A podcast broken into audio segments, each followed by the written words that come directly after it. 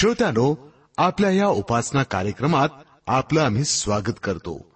आपल्या ह्या रेडिओ कार्यक्रमाद्वारे आपल्याला जीवन उत्तम रीतीनं जगण्याची सूत्र सांगितली जातात. संसाराचा हा भवसागर पार करायचा असेल तर आपल्याला आध्यात्मिक गोष्टींकडे लक्ष लावावंच लागेल. या जगात राहून जर नश्वर जगिक गोष्टींच्या मागे आम्ही लागलो ना तर हा भवसागर पार होणार नाही हा? मनाची सुंदरता पावित्र्य नष्ट करतात या भौतिक गोष्टी. पण आपलं मन ईश्वर चरणी तादात्म्य पावलं तर आम्हाला स्वर्ग लोकाचा आनंद लाभेल. याबद्दल अधिक जाणून घेऊया आपल्या या कार्यक्रमाद्वारे. आपल्या उपासनेची सुरुवात करूया या गीतानं.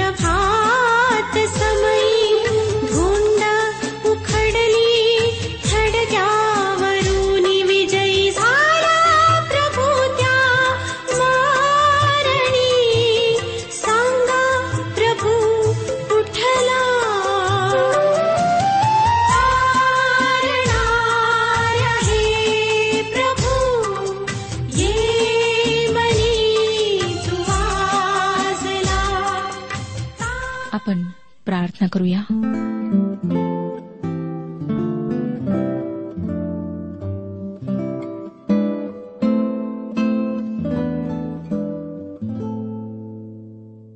हे आमच्या पवित्र पवित्र पवित्र परमेश्वर पित्या स्वतःला तुझ्या समोर नम्र करीत आहोत.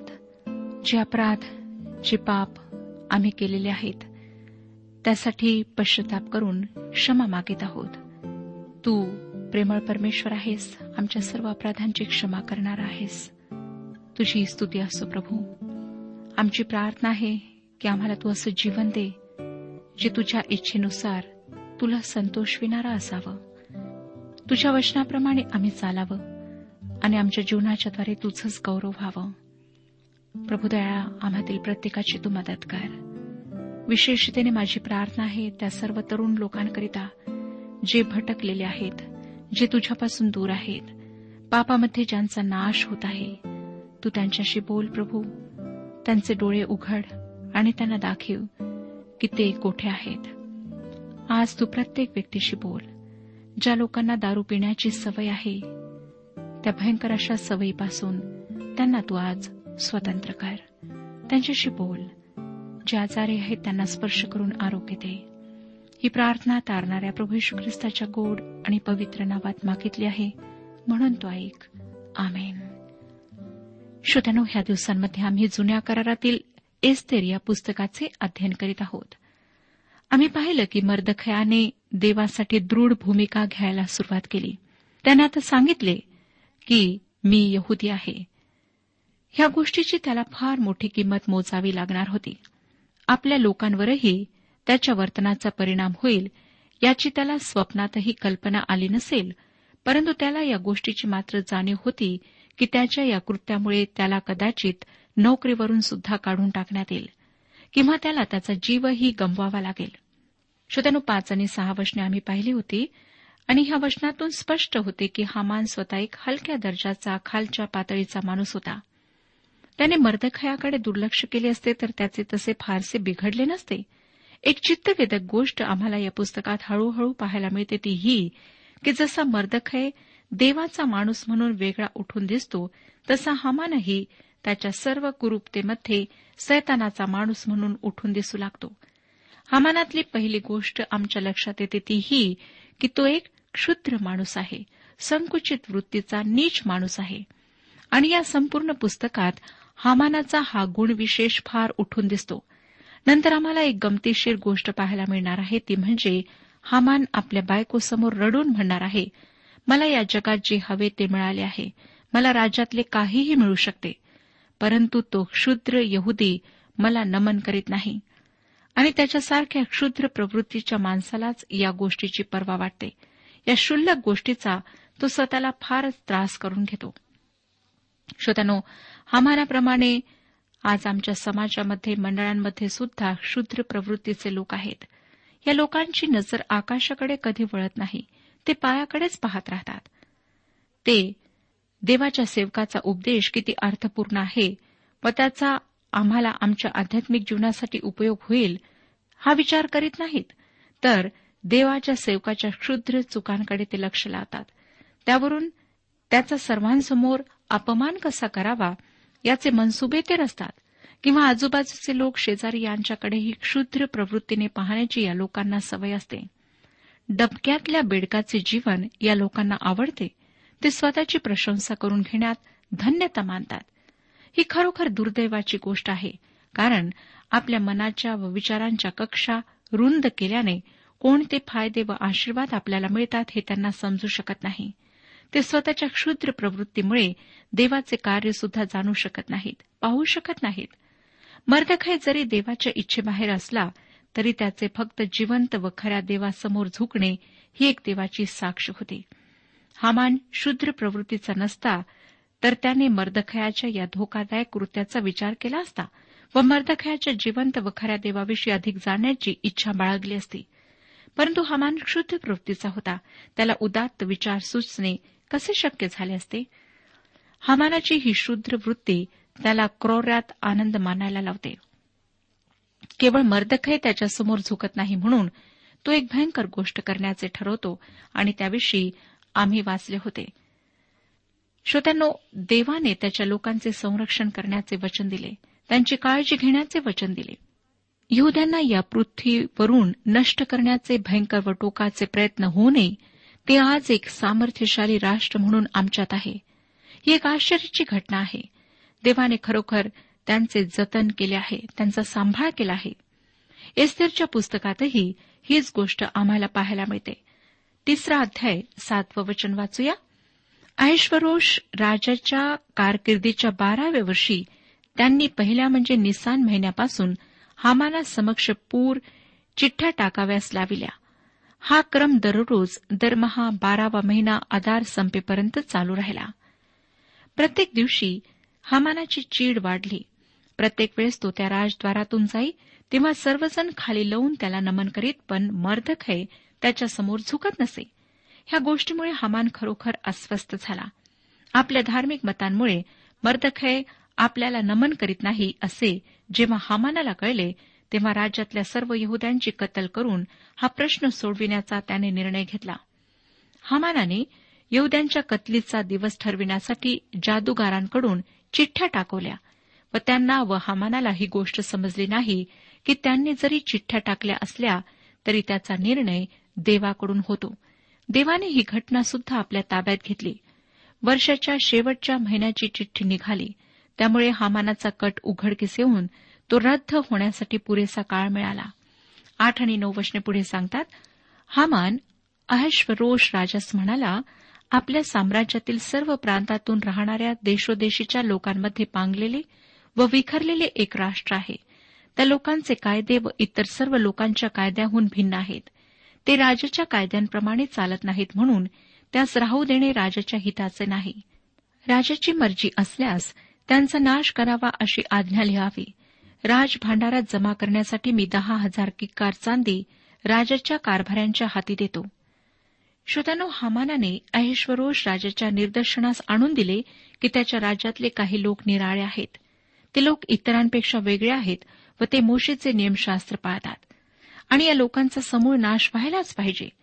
तसेच त्याने राजाला पटवून दिले की यहुदी लोक राजाच्या आज्ञा अवमानित आहेत आणि त्यांना जर नष्ट केले तर त्यांच्या जप्त केलेल्या मालमत्तेने भांडार भरून जाईल. तुम्हाला आठवतच असेल श्रोत्यानो की अहेश्वरोष नुकताच लढाईहून परतला होता आणि त्याला युद्धाचा मोठा खर्च झाला होता. आता युद्धाचे कर्ज फेडणे त्याला भाग होते. त्यासाठी त्याला पैशांची गरज होती आणि हमानाच्या या कल्पनेमुळे भरपूर पैसा त्याच्या भांडारात येण्याची शक्यता होती. राजाला ही योजना आवडली. पुष्कळ राजकारणी लोकांना स्वतःच्या कामासाठी वेगवेगळ्या मार्गाने पैसा उभा करायला आवडतो. या राजाचीही अशीच आवड दिसते. अहिश्वेरोषाला मानवी जीवाची काही किंमत नव्हती. त्या काळातल्या इतर अनेक सत्ताधीशांप्रमाणेच त्यालाही मानवी जीवाची कदर नव्हती म्हणून ज्या लोकांचा नाश करण्याचे ठरले ते लोक कोण आहेत याची त्याने चौकशी सुद्धा केली नाही. माणसाच्या मस्तकात जेव्हा सत्ता व स्वार्थ भिनतो तेव्हा त्याला त्या स्वार्थासमोर काही एक दिसत नाही. तो स्वार्थ त्याला आंधळा बनवतो. त्याची सदसद विवेक बुद्धीही काम करेनाशी होते. तिचा उपयोग करण्याचे भान त्याला राहत नाही. मग नैतिक धार्मिक नियम धाब्यावर बसवले जातात व नीतिमत्वाला अर्थ उरत नाही. आता आपण दहावं वचन वाचूया. तेव्हा राजाने आपली मुद्रा आपल्या बोटातून काढून यहद्यांचा शत्रू जो अगागी हमान बिन हमदाता यास दिली. राजाने आपली अंगठी काढून हमानाच्या हातात दिली. ती मुद्रेची अंगठी होती. ती मऊ मेणावर दाबली व वापरली की राजाची सही उमटवीत असे. ज्या राजाज्ञेवर ती उमटवली जाई ती राजाज्ञा देशाचा कायदा बनत असे. ऐश्वरोषाने बेदरकारपणे ती अंगठी आपल्या बोटातून काढली व हामानाला दिली. त्याने थोडक्यात असेच सुचवले की हे लोक कोण आहेत मला माहीत नाही व त्याविषयी माहिती करून घेण्याची मला गरज नाही. परंतु तुला जर त्यांचा समूळ उच्छेद करायचा असेल तर तू काही विचार करू नकोस. आपली योजना बिनधास्तपणे अंमलात आण. खरोखर श्रोत्यानो अहेश्वरोषाला मानवी जीवांची अजिबात किंमत नव्हती. त्याने आपल्या राज्याची संपत्ती ग्रीस विरुद्धच्या मोहिमेत उधळली होती आणि मोठ्या संख्येने मानवहानी झाली होती. त्याविषयी वेगवेगळे अंदाज बांधण्यात आले आहेत.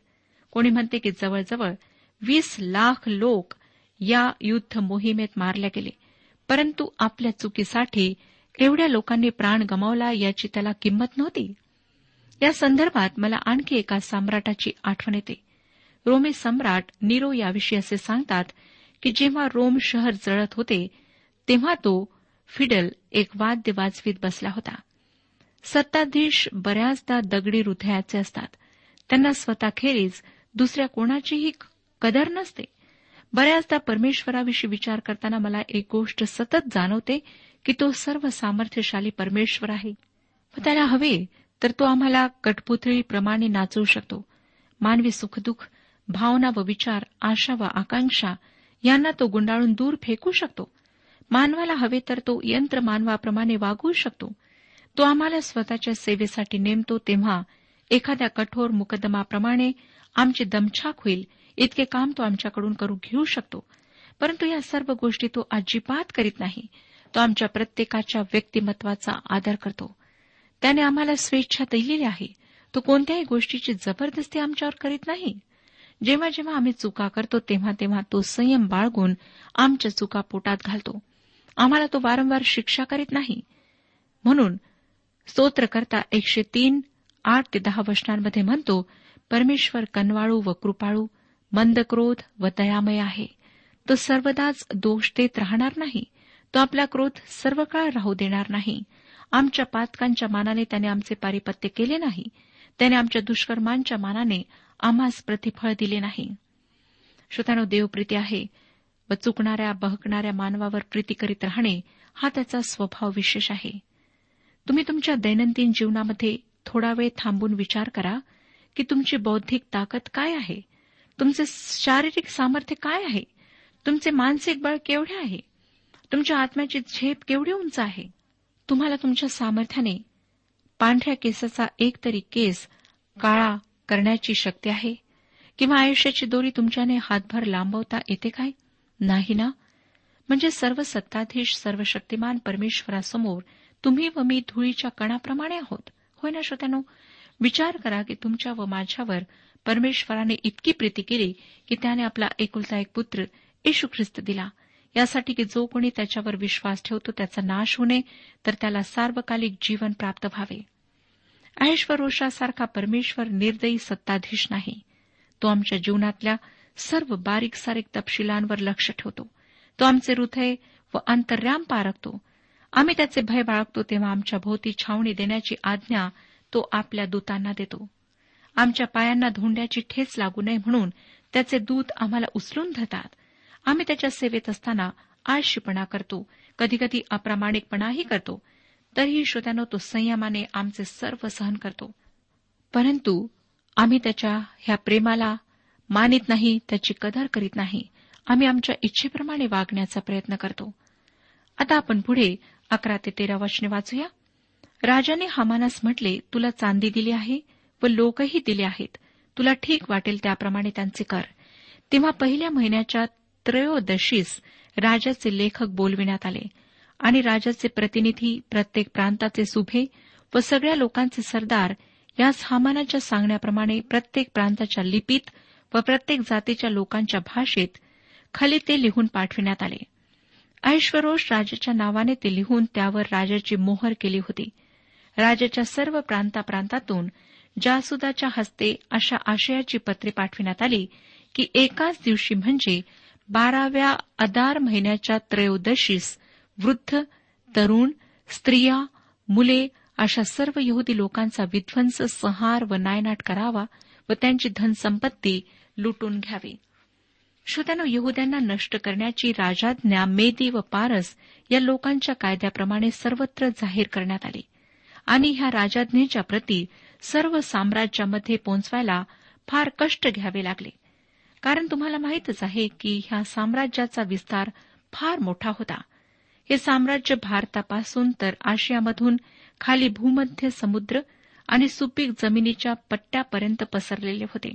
या साम्राज्यामध्ये युरोप खंडाचा काही भाग संपूर्ण आशिया मायनर आफ्रिकेचा काही भाग इजिप्त व इथिओपिया म्हणजे मिसर व कुश देश यांचाही समावेश होता.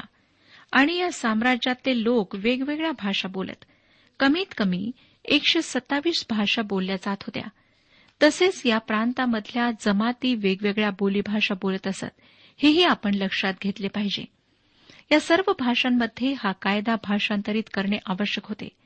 हा एक मोठाच सरकारी प्रकल्प होता.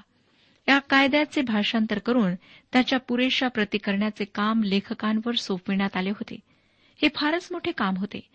जेव्हा या कायद्याच्या पुरेशा प्रती बनविण्यात आल्या तेव्हा त्या प्रती देशोदेशी उंट गाढव निरोपे धावून निरोप देणारे यांच्याद्वारे पाठविण्यात आल्या.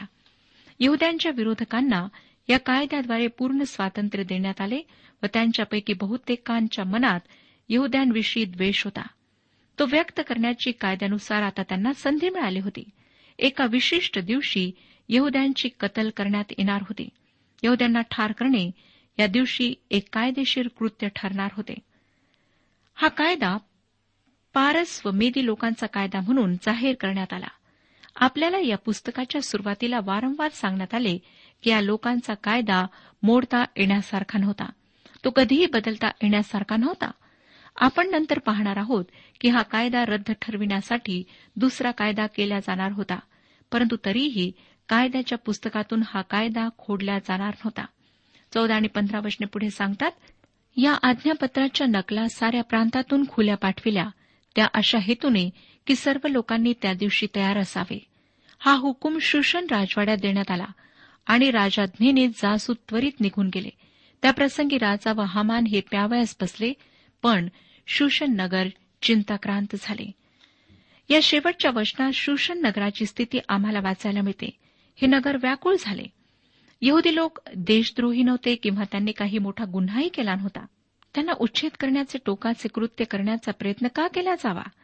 जरी तिथल्या लोकांना यहुदी आवडले नव्हते त्यांच्या चालीरीती वेगळ्या होत्या तरी त्यांचा उच्छेद करण्याची कुणाची इच्छा नव्हती? ऐश्वरोषाने अशा प्रकारचा हुकूम का काढावा हे त्यांना समजेना. संध्याकाळी राजवाड्यातून हुकमाच्या प्रती घेऊन घोड्यावर बसून स्वार निघाले. या साम्राज्याच्या विस्तारामुळे या कामासाठी शेकडो लोकांची नेमणूक झाली असावी. त्यांनी आपल्यासोबत या हुकुमनाम्याच्या प्रती नेल्या व प्रवासातल्या प्रत्येक गावामध्ये त्यांनी महत्त्वाच्या ठिकाणी लोकांना वाचण्यासाठी चिटकवल्या असतील. प्रवासाने जेव्हा त्यांचे घोडे थकले तेव्हा त्यांना ताज्या दमाचे दुसरे घोडे देण्यात आले. संपूर्ण राज्यामध्ये यहद्यांचा उच्छेद करण्याचा हुकुमनामा अशा प्रकारे जाहीर करण्यात आला. श्रोत्यानो शूषण नगरात या हुकमामुळे हाहाकार उडाला. परंतु राजा व हमान यांना त्याविषयी काही वाटले नाही. त्यांच्या दैनंदिन जीवनात काही फरक पडला नाही. ते दोघेजण एकत्र बसून दारू प्राशन करीत होते. आपल्या राणीवर या कायद्याचा परिणाम होणार आहे हे राजाच्या लक्षात आले नाही. या ठिकाणी यहद्यांवर पर्शियाच्या राज्यात असताना आलेला दारुण प्रसंग आम्हाला पाहायला मिळतो. रोमी लोकही याविषयी अपराधी आहेत. श्रोत्यानो आम्हाला दिसतं की त्यांच्यासोबत कशा प्रकारे करण्यात आले आणि इतिहास आम्हाला सांगतो की एकेकाळी सहा दशलक्ष यहुदी ठार मारण्यात आले. यहद्यांचा द्वेष या गोष्टीमागचे कारण आपण थोडक्यात पाहूया. या द्वेषाच्या मागे दोन गोष्टी आहेत. त्यातील पहिली गोष्ट नैसर्गिक सहज आहे व दुसरी गोष्ट दैवी आहे. आपल्याला आठवतच असेल की दावीद जेव्हा इस्रायलचा राजा होता तेव्हा त्याच्यावर प्रीती करणारे हिरामासारखे राजे होते. व त्याच्या शत्रूंना त्याचे व तो ज्या जिवंत देवाची उपासना करीत असे त्याचे भय होते. दावीद देव त्याच्याबरोबर असल्यामुळे आकर्षक होता. परंतु हे यहुदी देवहीन असल्यामुळे त्यांच्यावर कोणी प्रीती करावी असे ते नव्हते. मला तुम्हाला आणखीन एक गोष्ट सांगू द्या. द्वेष हेवा मत्सर व सर्वत्र दुर्गुण देवहीन जगामध्ये दिसून येतात. देवहीन जगामध्ये प्रीतीचा लवलेशही नसतो. मानवतवाद्यांनी कितीही घसा फोडून मानवी मूल्यांचा प्रसार करण्याचा प्रयत्न केला तरी त्याचा फारसा फायदा होत नाही कारण देवाशिवाय देवाव्यतिरिक्त चांगुलपणा अस्तित्वात येत नाही. तुम्ही व मी आपण अनाकर्षक लोक आहोत. आमच्यावर कोणी प्रीती करावी इतकी आमची पात्रता नाही. परंतु तरीही श्रोतानो परमेश्वराने आमच्यावर प्रीती केली. स्वतःच्या पुत्राद्वारे येशू ख्रिस्ताद्वारे तो आमच्यापर्यंत पोहोचला. येवद्यांचा द्वेष केला जाण्यामागे दुसरे कारण आहे ते म्हणजे दैवी. देवाच्या योजनेनुसार त्याच्या लिहिलेल्या पवित्र वचनाचे जतन करणारे लोक यहुदी वंशाचे होते. आमचे पवित्र शास्त्र त्यांच्याकडून आम्हाला मिळाले. देवाने त्यासाठी त्यांची निवड केली. त्यांच्याद्वारे पवित्र शास्त्र एका पिढीपासून दुसऱ्या पिढीकडे दिल्या गेले व ते आमच्यापर्यंत पोहोचवल्या गेले. या लोकांच्या इतिहासात जीवनात ज्या गोष्टी घडल्या त्यांनी ज्या गोष्टी केल्या त्या आमच्यासाठी उदाहरण अशा झाल्या आहेत. त्या उदाहरणादाखल आम्हाला देण्यात आल्या आहेत. सैतान यहद्यांचा तिरस्कार करतो कारण त्यांच्याद्वारे पवित्र आत्म्याचे जतन झाले आणि प्रभू यशू ख्रिस्त त्यांच्याचद्वारे देहधारण करून ह्या पृथ्वीवर आला. पॉल रोमकरासपत्र नववाध्याय आणि पाचव्या वचनामध्ये ह्या गोष्टीला अशा प्रकारे व्यक्त करतो महान पूर्वजही त्यांचे आहेत व त्यांच्यापासून देहदृष्ट्या ख्रिस्त आहे. तो सर्वांवर असून युगानुयुग धन्यवादित देव आहे. आमेन. या सत्यातून कोणी सुटू शकत नाही. या गोष्टीमुळे सैतान त्यांचा तिरस्कार करतो. अतिमानवी विश्वामध्ये यहद्यांचा तिरस्कार केला जातो. पवित्र शास्त्रावरून हे अगदी स्पष्टपणे व्यक्त होते. आम्हाला माहीत आहे की देवाने इस्रायली लोकांना त्याचे लोक व त्याचे राष्ट्र म्हणून निवडले आहे. सैतान त्यांचा तिरस्कार करतो म्हणून जगातल्या राष्ट्रांनाही या लोकांचा तिरस्कार करण्यास प्रवृत्त केल्या जाते. श्रोत्यांनो जो कायदा अहिश्वरोषाने मंजूर केला होता तो बदलता येण्यासारखा नव्हता किंवा रद्द करता येण्यासारखा नव्हता. आता काय होतं ते आपण पुढे पाहणार आहोत. चौथ्या अध्यायाचं पहिलं वचन सांगतं हे वर्तमान मर्दखयाच्या कानी पडले तेव्हा त्याने आपली वस्त्रे फाडिली गोणताट नेसून राख फासली आणि नगराच्या मध्यभागी जाऊन मोठ्याने आक्रंदन केले. श्रोत्यानो यहुद्यांवर ओढवलेल्या कठीण प्रसंगाचे वर्णन ह्या अध्यायात आम्हाला पाहायला मिळते. जेव्हा मर्दखयाने यहुद्यांच्या समूळ उच्चटनाविषयी ऐकले तेव्हा त्याने गोंडताट पांघरले अंगावर राख फासली आणि तो आक्रंदन करू लागला. या कायद्याच्या सत्यतेवर त्याचा विश्वास होता. तो कधीही बदलता न येणारा होता हे त्याला माहीत होते. मला वाटतं श्रोतानो त्या काळात या राज्यामध्ये जवळजवळ पंधरा दशलक्ष यहुदी असावेत. ही कत्तल अतिभयंकर अशी होणार होती अकारण होणार होती. एका क्षुद्र अधिकाऱ्यासमोर एक व्यक्ती झुकत नाही म्हणून सर्व वंशाचे उच्चाटन करण्याचा हुकूम करण्यात आला होता. तिसरं वचन आम्हाला पुढे सांगतं राजाचा हुकूम व फरमान ज्या ज्या प्रांतात जाऊन पोहोचले तेथे तेथे यहुदी लोकात मोठा विलाप उपोषण व रडारड सुरू झाली. बहुतेक लोक गोंडताट नेसून राखेत पडून राहिले. तुमच्या लक्षात आले का श्रोत्यांनो की कोठेही प्रार्थनेचा उल्लेख नाही? हे लोक देवाच्या इच्छेबाहेर होते. यशयाने विदित केल्याप्रमाणे कोरेशाने या लोकांना आपल्या देशात परतण्याचा हुकूम केला होता. परंतु ते परतले नव्हते. ते देवाच्या इच्छेबाहेर होते. म्हणून साहजिकच या ठिकाणी कोठेही प्रार्थनेचे आमंत्रण कोणी कोणाला दिल्याचे आढळत नाही. प्रार्थना सोडून उपवास करणे गोंताट पांघरून राखेत बसणे मोठा शोक करणे ह्या सर्व गोष्टी त्यांनी केल्या. परंतु श्रोत्यांनो परमेश्वर ह्या स्थितीत सुद्धा त्यांच्यासोबत होता. आणि आम्ही पुढे पाहणार आहोत की कशाप्रकारे परमेश्वराने त्यांचे रक्षण केले. मला खात्री आहे की आपणाला आशीर्वाद प्राप्त झालेला आहे. परमेश्वर ह्या विषयात आपले मार्गदर्शन करो आणि हे वचन समजण्यास आपली मदत करो.